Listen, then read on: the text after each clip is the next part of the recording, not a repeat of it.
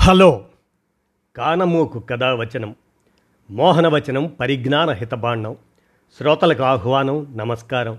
చదవదగునెవరు రాసిన తదుపరి చదివిన వెంటనే మరువక పలువురికి వినిపింపబూనిన అది ఏ పరిజ్ఞాన హితబాండమవుపో మహిళ మోహనవచనమై విరాజిల్లు. పరిజ్ఞాన హితబాండం లక్ష్యం ప్రతివారీ సమాచార హక్కు ఆస్ఫూర్తితోనే ఇప్పుడు. ప్రముఖుల జీవిత చరిత్రలు పరిచయాలకు శీర్షికన రాజా రామ్మోహన్ రాయ్ ఆయన జీవిత పరిచయాన్ని ఇప్పుడు మీ కానమోకు కథ వచ్చిన శ్రోతలకు వినిపిస్తాను వినండి. చరిత్ర కాలంలో కారల్ మార్క్స్ కన్నా దాదాపు నలభై నాలుగు సంవత్సరాలు ముందు పుట్టినవాడు రామ్మోహన్ రాయ్. ఇక వినండి వారి జీవిత విశేషాలని. రాజా రామ్మోహన్ రాయ్ వీరు ఆగస్టు పద్నాలుగు పదిహేడు వందల డెబ్భై నాలుగులో పుట్టారు.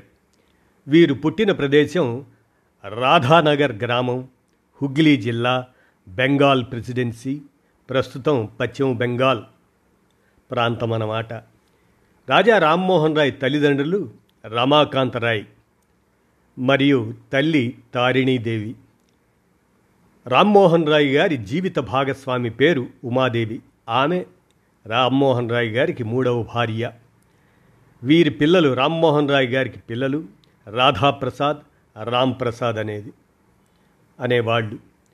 వీరి విద్య రామ్మోహన్ రాయ్ పాట్నాలో పర్షియన్ మరియు ఉర్దూ వారణాసిలో సంస్కృతం కోల్కత్తాలో ఇంగ్లీష్ చదువుకున్నారు. ఉద్యమం విషయానికి వస్తే వీరు బెంగాల్ పునరుజ్జీవనం అనే ఉద్యమానికి వారే ప్రధాన కర్త. ఇక మతపరమైన అభిప్రాయాలను మనం పరిశీలిస్తే హిందూ మతం ఆయన ప్రారంభ జీవితం అయితే ఇక బ్రహ్మోయిజం తర్వాత జీవితంలో. వీరి రచనలు ప్రచురితమైనవిగా తుహ్ఫత్ ఉల్ మొనహిదీనోర్ ఏ గిఫ్ట్ టు మొనోతిస్ట్.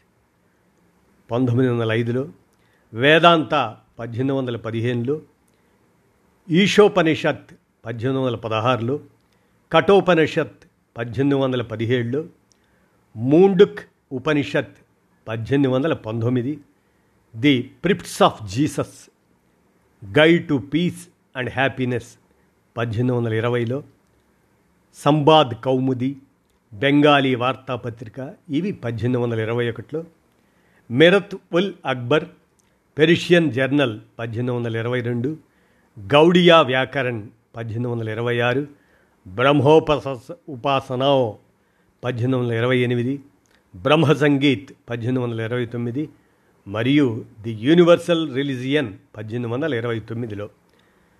ఇక క్లుప్తంగా వారి మరణం ఎప్పుడు సంభవించిందంటే సెప్టెంబర్ ఇరవై ఏడు పద్దెనిమిది వందల ముప్పై మూడు. మరణించిన ప్రదేశం బ్రిస్టల్ ఇంగ్లండ్లో. మెమోరియల్ కూడా ఇంగ్లండ్లోని బ్రిస్టల్లోని యార్నోస్ వేల్స్ శ్మశాన వాటికలో సమాధి చేయబడింది. ఇక ఈ సంక్షిప్త వివరాలతో పూర్తి జీవిత విశేషాలని మనం తెలుసుకోవటానికి ముందుకు వెళదాం. రాజా రామ్మోహన్ రాయ్ పద్దెనిమిదవ మరియు పంతొమ్మిదవ శతాబ్దాల భారతదేశంలో తీసుకువచ్చిన విశేషమైన సంస్కరణలకు ఆధునిక భారతీయ పునరుజ్జీవనానికి మార్గదర్శకుడిగా పరిగణించబడ్డాడు. అతని ప్రయత్నాలలో క్రూరమైన మరియు అమానవీయమైన సతీ సహగమనం అనేటువంటి విధానాన్ని రద్దు చేయటం చాలా ముఖ్యమైనది. పర్దా వ్యవస్థ మరియు బాల్య వివాహాలను నిర్మూలించడంలో కూడా వీరి కృషి కీలకమైంది. పద్దెనిమిది వందల ఇరవై ఎనిమిదిలో రామ్మోహన్ రాయ్ కలకత్తాలోని బ్రహ్మోలను ఏకం చేసి విగ్రహారాధనపై విశ్వాసం లేని మరియు కుల ఆంక్షలకు వ్యతిరేకమైన వ్యక్తుల సమూహంగా బ్రహ్మ సమాజాన్ని స్థాపించాడు పద్దెనిమిది వందల ముప్పై ఒకటిలో మొఘల్ చక్రవర్తి అక్బర్ టూ అతనికి రాజా అనే బిరుదును అందించాడు. సతీ ఆచారాన్ని నిషేధిస్తూ బెంటింక్ యొక్క నిబంధనను రద్దు చేయకుండా చూసేందుకు రాయ్ మొఘల్ రాజబా రాజుకు రాయబారిగా ఇంగ్లండ్ను సందర్శించాడు. మొఘల్ రాజుకు రాయబారిగా రాజా రామ్మోహన్ రాయ్ ఇంగ్లండ్ సందర్శించాడు. అతను ఇంగ్లండ్లోని బ్రిస్టల్లో నివసిస్తున్నప్పుడు పద్దెనిమిది వందల ముప్పై మూడులో మొనెంజైటిస్ వ్యాధితో మరణించాడు. మొనెంజైటిస్ అంటే దాదాపు బ్రెయిన్ ఫీవర్ లాంటిది. వీరి ప్రారంభ జీవితం మరియు విద్య గురించి మనం గమనిస్తే రాజా రామ్మోహన్ రాయ్ ఆగస్ట్ పద్నాలుగు పదిహేడు వందల డెబ్భై నాలుగున బెంగాల్ ప్రెసిడెన్సీలోని హుగ్లీ జిల్లాలోని రాధానగర్ గ్రామంలో రమాకాంతరాయ్ మరియు తారిణీదేవి దంపతులకు జన్మించారు. అతని తండ్రి సంపన్న బ్రాహ్మణుడు మరియు సనాతన వ్యక్తి మతపరమైన విధులను ఖచ్చితంగా పాటించేవారు. పద్నాలుగు సంవత్సరాల వయసులో రామ్మోహన్ సన్యాసి కావాలని తన కోరికను వ్యక్తం చేశాడు. కానీ అతని తల్లి ఈ ఆలోచనను తీవ్రంగా వ్యతిరేకించింది. మరియు అతను దానిని విరమించుకున్నాడు. అప్పటి సంప్రదాయాలను అనుసరించి రామ్మోహన్ తొమ్మిదేళ్ళ వయసులో బాల్య వివాహం చేసుకున్నాడు. అయితే వివాహమైన వెంటనే అతని మొదటి భార్య మరణించింది. అతను పది సంవత్సరాల వయసులో రెండవసారి వివాహం చేసుకున్నాడు. మరియు వివాహం నుండి ఇద్దరు కుమారులు ఉన్నారు.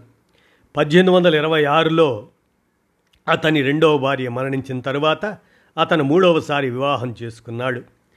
అతని మూడవ భార్య అతని కంటే ఎక్కువ కాలం జీవించింది. రాజా రామ్మోహన్ రాయ్ తండ్రి రమాకాంత్తో చాలా సనాతనవాది అయినప్పటికీ తన కొడుకు ఉన్నత విద్యను అభ్యసించాలనుకున్నాడు. అతను గ్రామ పాఠశాల నుండి బెంగాలీ మరియు సంస్కృత విద్యను పొందాడు. ఆ తర్వాత రామ్మోహన్ను మదర్సాలో పర్షియన్ మరియు అరబిక్ భాషలను చదవడానికి పాట్నాకు పంపారు. మొఘల్ చక్రవర్తుల ఆస్థాన భాషగా ఉన్నందున ఆ సమయంలో పర్షియన్ మరియు అరబిక్ భాషలకు అధిక డిమాండ్ ఉండేది. అతను ఖురాన్ మరియు ఇతర ఇస్లామిక్ గ్రంథాలను అధ్యయనం చేశాడు. పాట్నాలో చదువు పూర్తయిన తర్వాత సంస్కృతం నేర్చుకోవడానికి బెనారస్ అదే కాశీ వెళ్ళాడు. అతను తక్కువ సమయంలో భాషలో ప్రావీణ్యం సంపాదించాడు. వేదాలు మరియు ఉపనిషత్తులతో ఆ సహగ్రంథాలను అధ్యయనం చేయటం ప్రారంభించాడు. అతను ఇరవై రెండు సంవత్సరాల వయసులో ఆంగ్ల భాషను నేర్చుకున్నాడు. అతను యూక్లిడ్ మరియు అరిస్టాటిల్ వంటి తత్వవేత్తల రచనలను చదివాడు. ఇది అతని ఆధ్యాత్మిక మరియు మతపరమైన మనస్సాక్షిని ఆకృతి చేయటంలో సహాయపడింది. విద్యాభ్యాసం పూర్తయిన తరువాత రామ్మోహన్ ఈస్ట్ ఇండియా కంపెనీలో క్లర్క్గా చేరారు. అతను రంగపూర్ కలెక్టరేట్లో మిస్టర్ జాన్ డిగ్బీ ఆధ్వర్యంలో పనిచేశాడు. అతను చివరికి దీవాన్గా పదోన్నతి పొందాడు. ఇది ఆదాయాలను సేకరించే పాత్రను అప్పగించిన స్థానిక అధికారికి సూచించబడుతుంది దీవాన్ అనేటువంటి పదం. పద్దెనిమిదవ శతాబ్దం చివరిలో దీనిని చీకటి యుగం అని పిలుస్తారు. బెంగాల్లోని సమాజం అనేక చెడు ఆచారాలు మరియు నిబంధనలతో భారం పడింది. విస్తృతమైన ఆచారాలు మరియు కఠినమైన నైతిక నియమాలు అమలు చేయబడ్డాయి. ఇవి చాలా వరకు సవరించబడ్డాయి మరియు పురాతన సంప్రదాయాలను చెడుగా వివరించాయి. బాల్య వివాహాలు గౌరీదాన్ అంటారు. బహుభార్యత్వం మరియు సతీ వంటి ఆచారాలు సమాజంలో స్త్రీలను ప్రభావితం చేశాయి. ఈ ఆచారాల్లో అత్యంత క్రూరమైంది సతీ సహగమనం.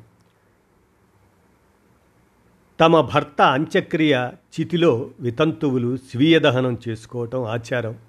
దాని అసలు రూపంలో ఉన్న ఆచారం స్త్రీలకు అలా చేయడానికి ఎంపిక అయితే అది క్రమంగా బ్రాహ్మణ మరియు ఉన్నత కుల కుటుంబాలకు తప్పనిసరి ఆచారంగా మారింది.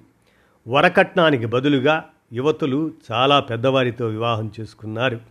తద్వారా ఈ పురుషులు సతీదేవిగా తమ భార్యల త్యాగం నుండి కర్మ ప్రయోజనాలను పొందగలరు.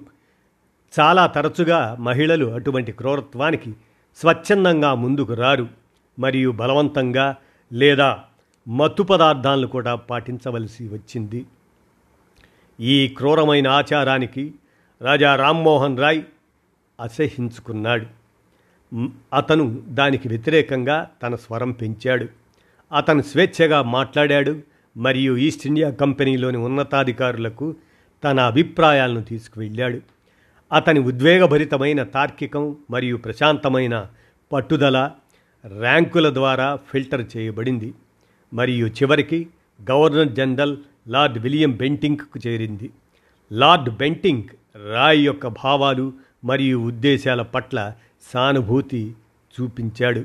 మరియు సనాతన మత సమాజం నుండి చాలా నిరసనల మధ్య బెంగాల్ సతీ నియంత్రణ లేదా regulation seventeen AD eighteen twenty nine Bengal code ఆమోదించబడింది. ఈ చట్టం బెంగాల్ ప్రావిన్స్లో సతీ విధానాన్ని ఆచరించడాన్ని నిషేధించింది. మరియు దానిని ఆచరిస్తున్న ఏ వ్యక్తి అయినా ప్రాసిక్యూషన్ను ఎదుర్కోవలసి ఉంటుంది. రాజా రామ్మోహన్ రాయ్ ఆయన పేరు సతీ ఆచారాన్ని రద్దు చేయడంలో సహాయం చేసినందుకు మాత్రమే కాకుండా బాల్య వివాహాలు మరియు బహుభార్యాత్వానికి వ్యతిరేకంగా మహిళలకు సమాన వారసత్వ హక్కులను డిమాండ్ చేస్తూ తన గొంతును పెంచినందుకు మహిళలకు నిజమైన శ్రేయోభిలాషిగా శాశ్వతంగా నిలిచిపోయింది. అతను తన కాలంలోని కఠినమైన కుల విభజనలకు కూడా గొప్ప వ్యతిరేకి. ఆయన చేపట్టిన విద్యా సంస్కరణలు గణనీయమైనవి. రామ్మోహన్ రాయ్ సంస్కృతం మరియు పర్షియన్ వంటి సంప్రదాయ భాషల్లో చదువుకున్నారు. అతను జీవితంలో చాలా కాలం తరువాత ఆంగ్లంలోకి వచ్చాడు. మరియు బ్రిటిష్ వారితో మెరుగైన ఉపాధిని పొందడానికి భాషను నేర్చుకున్నాడు. కానీ విపరీతమైన పాఠకుడు. అతను ఆంగ్ల సాహిత్యం మరియు పత్రికలను మింగేసినంత పనిగా చదువుకున్నాడు. తనకు వీలైనంత జ్ఞానాన్ని సంగ్రహించాడు. వేదాలు ఉపనిషత్తులు మరియు ఖురాన్ వంటి సాంప్రదాయ గ్రంథాలు అతనికి తత్వశాస్త్రం పట్ల చాలా గౌరవాన్ని అందించినప్పటికీ అతని జ్ఞానం శాస్త్రీయ మరియు హేతుబద్ధమైన విద్యలో లోపించిందని అతను గ్రహించాడు. గణితం భౌతిక శాస్త్రం రసాయన శాస్త్రం మరియు వృక్షశాస్త్రం వంటి శాస్త్రీయ విషయాలను బోధించే ఆంగ్ల విద్యా వ్యవస్థను దేశంలో ప్రవేశపెట్టాలని ఆయన సమర్థించారు. అతను డేవిడ్ హేర్తో కలిసి పద్దెనిమిది వందల పదిహేడులో హిందూ కళాశాలను స్థాపించడం ద్వారా భారతదేశంలో విద్యా వ్యవస్థను విప్లవాత్మకంగా మార్చడానికి మార్గం సుగమం చేశాడు. ఇది తరువాత భారతదేశంలోని కొన్ని ఉత్తమ మనస్సులను ఉత్పత్తి చేయడం ద్వారా దేశంలోని అత్యుత్తమ విద్యా సంస్థల్లో ఒకటిగా మారింది. ఆధునిక హేతుబద్ధమైన పాఠాలతో పాటు వేదాంత సిద్ధాంతాల మూలాలను కలపడానికి అతని ప్రయత్నాలు పద్దెనిమిది వందల ఇరవై రెండులో ఆంగ్లో వేద పాఠశాలను స్థాపించాయి. తరువాత పద్దెనిమిది వందల ఇరవై ఆరులో వేదాంత కళాశాలను స్థాపించారు. రామ్మోహన్ రాయ్ అనవసరమైన ఆచారాలను మరియు పూజారుల విగ్రహారాధనను తీవ్రంగా వ్యతిరేకించారు. అతను వివిధ మతాల మత గ్రంథాలను అధ్యయనం చేశాడు. ఉపనిషత్తుల వంటి హిందూ గ్రంథాల ఏకేశ్వరోపాసనను సమర్థించాయనే వాస్తవాన్ని సమర్థించాడు. ఇది ప్రాచీన వేద గ్రంథాల యొక్క సిద్ధాంతాలను వాటి సారాంశానికి నిజమైన పరిచయం చేయడానికి మతపరమైన విప్లవం కోసం అతని అన్వేషణను ప్రారంభించింది. అతను పంతొమ్మిది వందల ఇరవై ఎనిమిదిలో ఆత్మీయ సభను స్థాపించాడు. మరియు ఆ సంవత్సరం ఆగస్ట్ ఇరవైన ఈ కొత్త మతం యొక్క మొదటి సమావేశం జరిగింది. ఆత్మీయ సభ బ్రహ్మ సమాజం యొక్క పూర్వగామి సంస్థ. ఆ సంస్థ బ్రహ్మసభగా పునర్వ్యవస్థీకరించబడింది. ఈ కొత్త ఉద్యమం యొక్క ప్రాథమిక అంశాలు ఏకేశ్వరోపాసన గ్రంథాల నుండి స్వాతంత్రం మరియు కుల వ్యవస్థను త్యజించటం బ్రహ్మోమతపరమైన ఆచారాలు హిందూ ఆచారాల నుండి తొలగించబడ్డాయి మరియు క్రైస్తవ లేదా ఇస్లామిక్ ప్రార్థనా పద్ధతులను అనుసరించి ఏర్పాటు చేయబడ్డాయి. కాలక్రమేణా బ్రహ్మ సమాజం బెంగాల్లో సామాజిక సంస్కరణలను ముఖ్యంగా మహిళా విద్యను అమలు చేయటానికి బలమైన ప్రగతిశీల శక్తిగా మారింది. రామ్మోహన్ రాయ్ వాక్ స్వాతంత్ర్యం మరియు భావ వ్యక్తీకరణకు గట్టి మద్దతుదారు. ప్రాంతీయ భాషా పత్రికల హక్కుల కోసం పోరాడారు. అతను పర్షియన్ భాషలో మిరాతుల్ అక్బర్ వార్తకు అర్థం అనేటువంటిది దాని అర్థం. మిరాతుల్ అక్బర్ అంటే వార్తకు అర్థం అని. ఆ వార్తాపత్రికను అలాగనే Sambad Kaumudi the moon of intelligence అనే ఈ బెంగాలీ వారపత్రికను కూడా తీసుకువచ్చాడు రాజా రామ్మోహన్ రాయ్. ఆ రోజుల్లో వార్తలు మరియు కథనాల అంశాలను ప్రచురించే ముందు ప్రభుత్వం ఆమోదించాలి. వార్తాపత్రికలు స్వేచ్ఛగా ఉండాలని మరియు ప్రభుత్వానికి ఇష్టం లేనందున సత్యాన్ని అణచివేయకూడదని వాదించడం ద్వారా రామ్మోహన్ ఈ నియంత్రణను నిరసించారు. రాజా రామ్మోహన్ రాయ్ పద్దెనిమిది వందల ముప్పైలో ఇంపీరియల్ ప్రభుత్వాన్ని మొఘల్ చక్రవర్తి అందుకున్న రాయల్టీని పెంచమని మరియు లార్డ్ బెంటింక్ యొక్క సతీ చట్టాన్ని రద్దు చేయకూడదని కోరడానికి ఇంగ్లండ్కి వెళ్ళారు. యునైటెడ్ కింగ్డమ్ పర్యటనలో రాజా రామ్మోహన్ ఇరవై ఏడు సెప్టెంబర్ పద్దెనిమిది వందల ముప్పై మూడున బ్రిస్టల్లోని స్టాపుల్టన్లో మనంజైటిస్తో మరణించారు. అతన్ని బ్రిస్టన్లోని ఆర్నోస్ వేల్ శ్మశాన వాటికలో ఖననం చేశారు. ఇటీవల బ్రిటిష్ ప్రభుత్వం రాజా రామ్మోహన్ రాయ్ స్మారకార్థం బ్రిస్టన్లోని ఓ వీధికి రాజా రామ్మోహన్ వే అని నామకరణం చేశారు.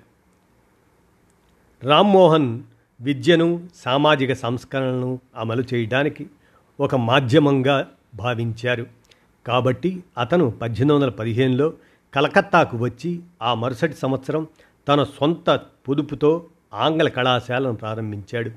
విద్యార్థులు ఇంగ్లీష్ భాష సైంటిఫిక్ సబ్జెక్టులు నేర్చుకోవాలని సంస్కృత పాఠశాలలను మాత్రమే తెరిపిస్తున్న ప్రభుత్వ విధానాన్ని విమర్శించారు. అతని ప్రకారం భారతీయులు గణితం భౌగోళికం మరియు లాటిన్ వంటి ఆధునిక విషయాలను అధ్యయనం చేయకపోతే వెనకబడి ఉంటారు.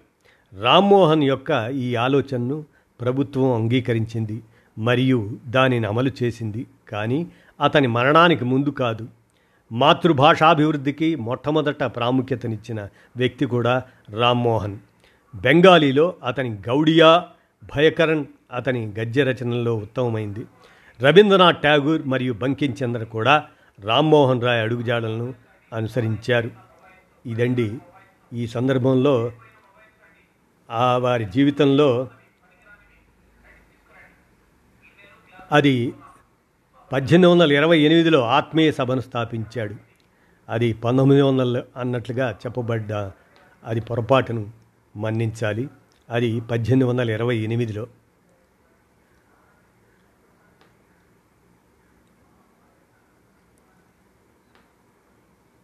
అదండి రాజా రామ్మోహన్ రాయ్ జీవిత పరిచయాన్ని మీ కానమోకు కథ వచ్చిన శ్రోతలకు మీ కానమోకు స్వరంలో వినిపించాను. విన్నారుగా? ధన్యవాదాలు.